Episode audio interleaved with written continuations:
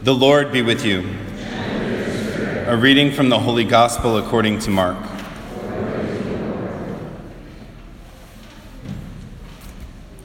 Jesus summoned the twelve and began to send them out two by two, and gave them authority over unclean spirits.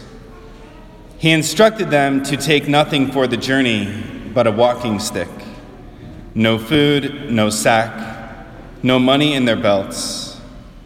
They were, however, to wear sandals, but not a second tunic. He said to them, Whatever, wherever you enter a house, stay there until you leave. Whatever place does not welcome you or listen to you, leave there and shake the dust off your feet in testimony against them. So they went off and preached repentance. The twelve drove out many demons, and they anointed with oil many who were sick and cured them. The Gospel of the Lord.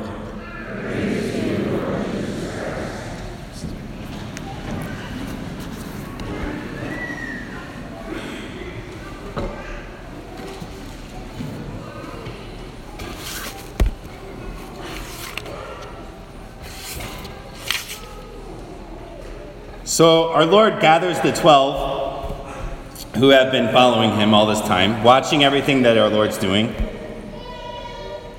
Probably in awe of the fact that they get to be witnesses of what our Lord is doing. They've seen people be cured, they've seen our Lord work miracles.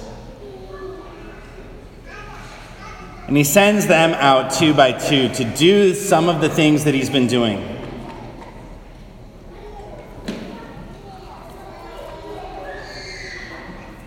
And I sort of imagine being one of those 12, being sent out to do the things that our Lord is doing, thinking to myself, ah, oh, there's no way I can do this.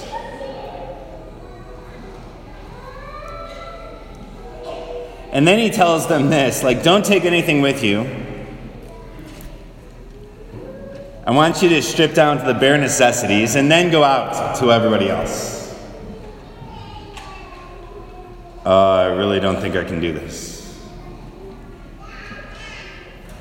What if we go out and try to do this and people reject us? What if we try to share with others what we've received from the Lord and they just don't want to hear it? And our Lord has an answer for them there, saying, simply leave there and shake the dust off your feet and move on to whoever does want to hear you. And so the question that arises there is like how is it that they were able to go and do this? The Evangelical Counsel of Poverty, which religious take, where they kind of get rid of all their possessions, kind of jealous of as I'm unpacking in the rectory and I've got this junk from like seminary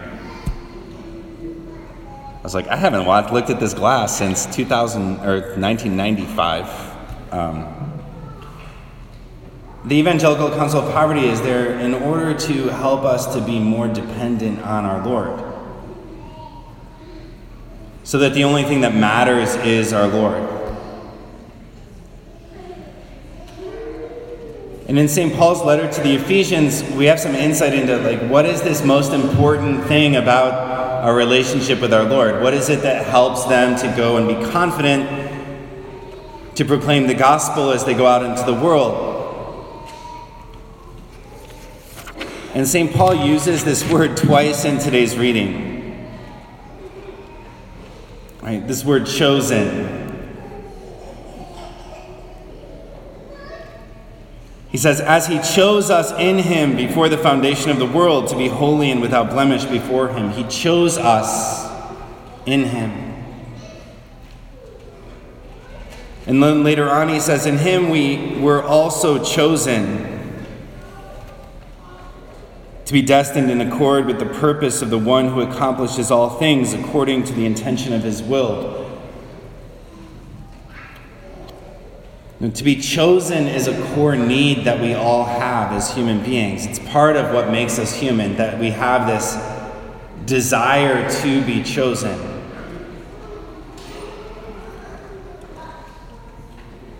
And in fact, our Lord did choose us before the foundation of the world.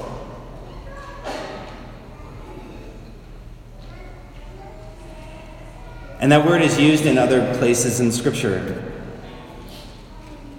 In the prayers of the Mass, you are a chosen race, a royal priesthood, a people set apart.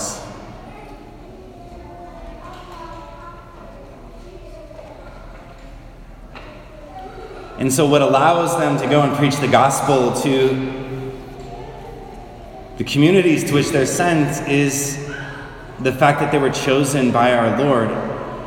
And whenever running into adversity or running into rejection, criticism, they can always go back to the fact that they were chosen by our Lord. And if our Lord chose them and brought them to Himself, there must be something good in them.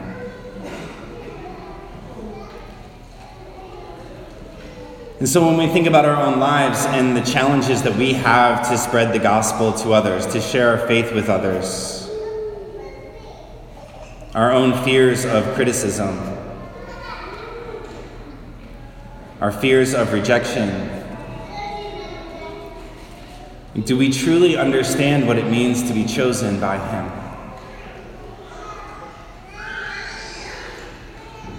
You know, I remember being a kid and I was not very athletic, and we would be at recess and, you know, we'd pick teams. And my goal was always not to be the last one chosen. And I would oftentimes sit there and like, uh, nobody wants me on their team. And when we are chosen, something happens there. You know, we use this word a lot in our culture, and you know, we have all of our like choose life campaigns and things like that, which regard the initial choice. Right? When we talk about choice and choosing life, it usually means that a woman who's pregnant is going to choose to have the baby.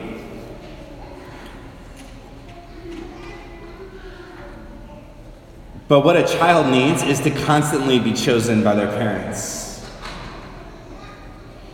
Right? To constantly be chosen by their parents, to be chosen by their parents often.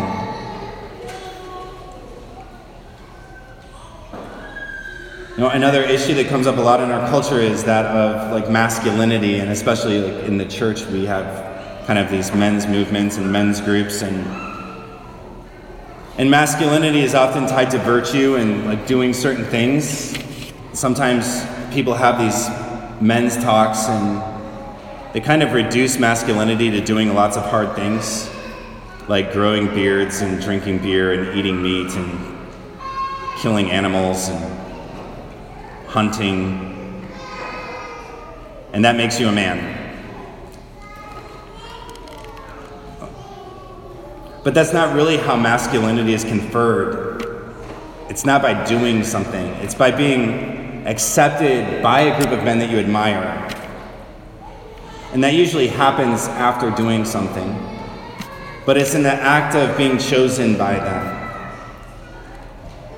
You know, the example from my own life I often think about is, you know, I grew up in a family where, you know, I had, we had an alcoholic family system. My dad was an alcoholic, and he quit drinking when I was about six, and so he was just kind of distant in the house when I was growing up. And I had to figure out a lot of things on my own. In high school, I had pretty weak masculine identity. I didn't have a lot of guy friends. I was one of those guys who always got along better with girls than with guys.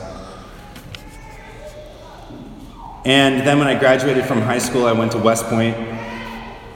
And I felt like totally a fish out of water. Like, oh, I can't fit in with all these guys who are like super tough. They were all like captain of the football team, and they're all like, you know, really big. And I'm like 150 pounds, and I'm in boxing class. And I've never been in a fight in my life.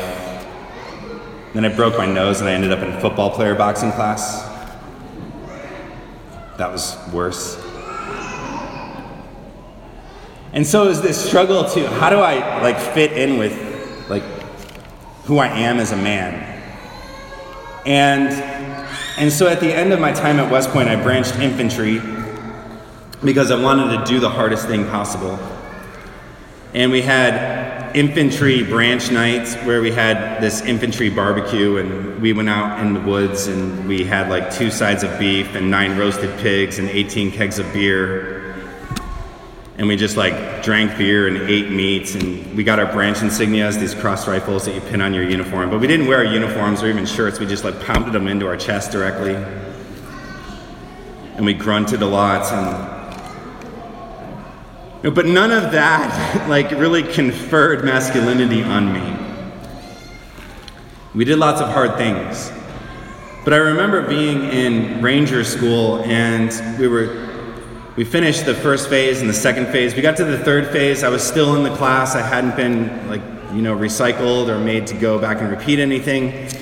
And uh, and so we had kind of a reduced platoon and we had to pick a new ranger buddy. And I remember standing there thinking to myself, oh, nobody's going to want to be my ranger buddy. I'm like really weak. I'm barely going to make it through this thing. And my friend, Dave Parks, who's like way tougher than me, like walks up to me and he was like, uh, cool call, you want to be my ranger buddy? And I was like, oh, I'm chosen. And from that point forward, I never had doubts about who I was. You know, I never had doubts about who I was because I was chosen. And when I ran into times when I felt insecure or anything like that, I was like, no, like I was chosen. And that dynamism is a dynamism that's supposed to happen between fathers and sons all of the time within our culture. For a father to seek out his son and choose him you know, in an intentional way. And the crisis in fatherhood that we experience in our culture, it might be a, cult- a crisis in being chosen.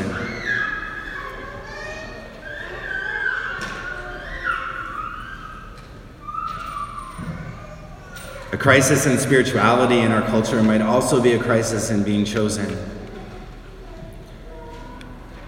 That we forget who we are in Jesus. Because it is our Lord who came into the world in order to draw us to Himself. It's our Lord who chose us before the world began and destined us for relationship with Himself. So that whenever we feel insecure or we feel not worthy or we feel like we're not good enough or we feel like, ah, I'm, I'm just not smart enough to go and share my faith with anybody, we remember that we were chosen by our Lord, that we belong to Him. And every action of our life has to flow from belonging to Him. And when we truly come to know that in our hearts, then we know how to choose others. We know how to choose our children every single day. Or within marriages, to choose your wife every single day. To choose your husband every single day. It's not a choice that happened once when you exchange your wedding vows, but it's a choice that happens every single day in the way that you spend your time, in the way that you listen to one another, in the way that you're present to one another.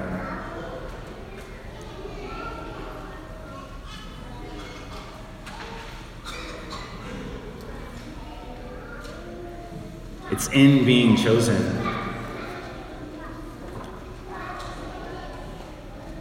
That we find the security to entrust ourselves to.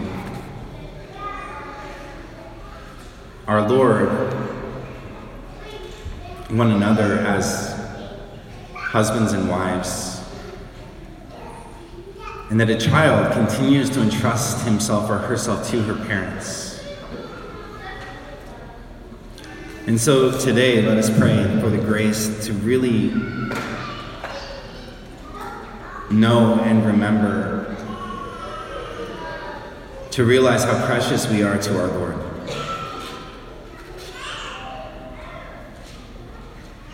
That He has called us to Himself.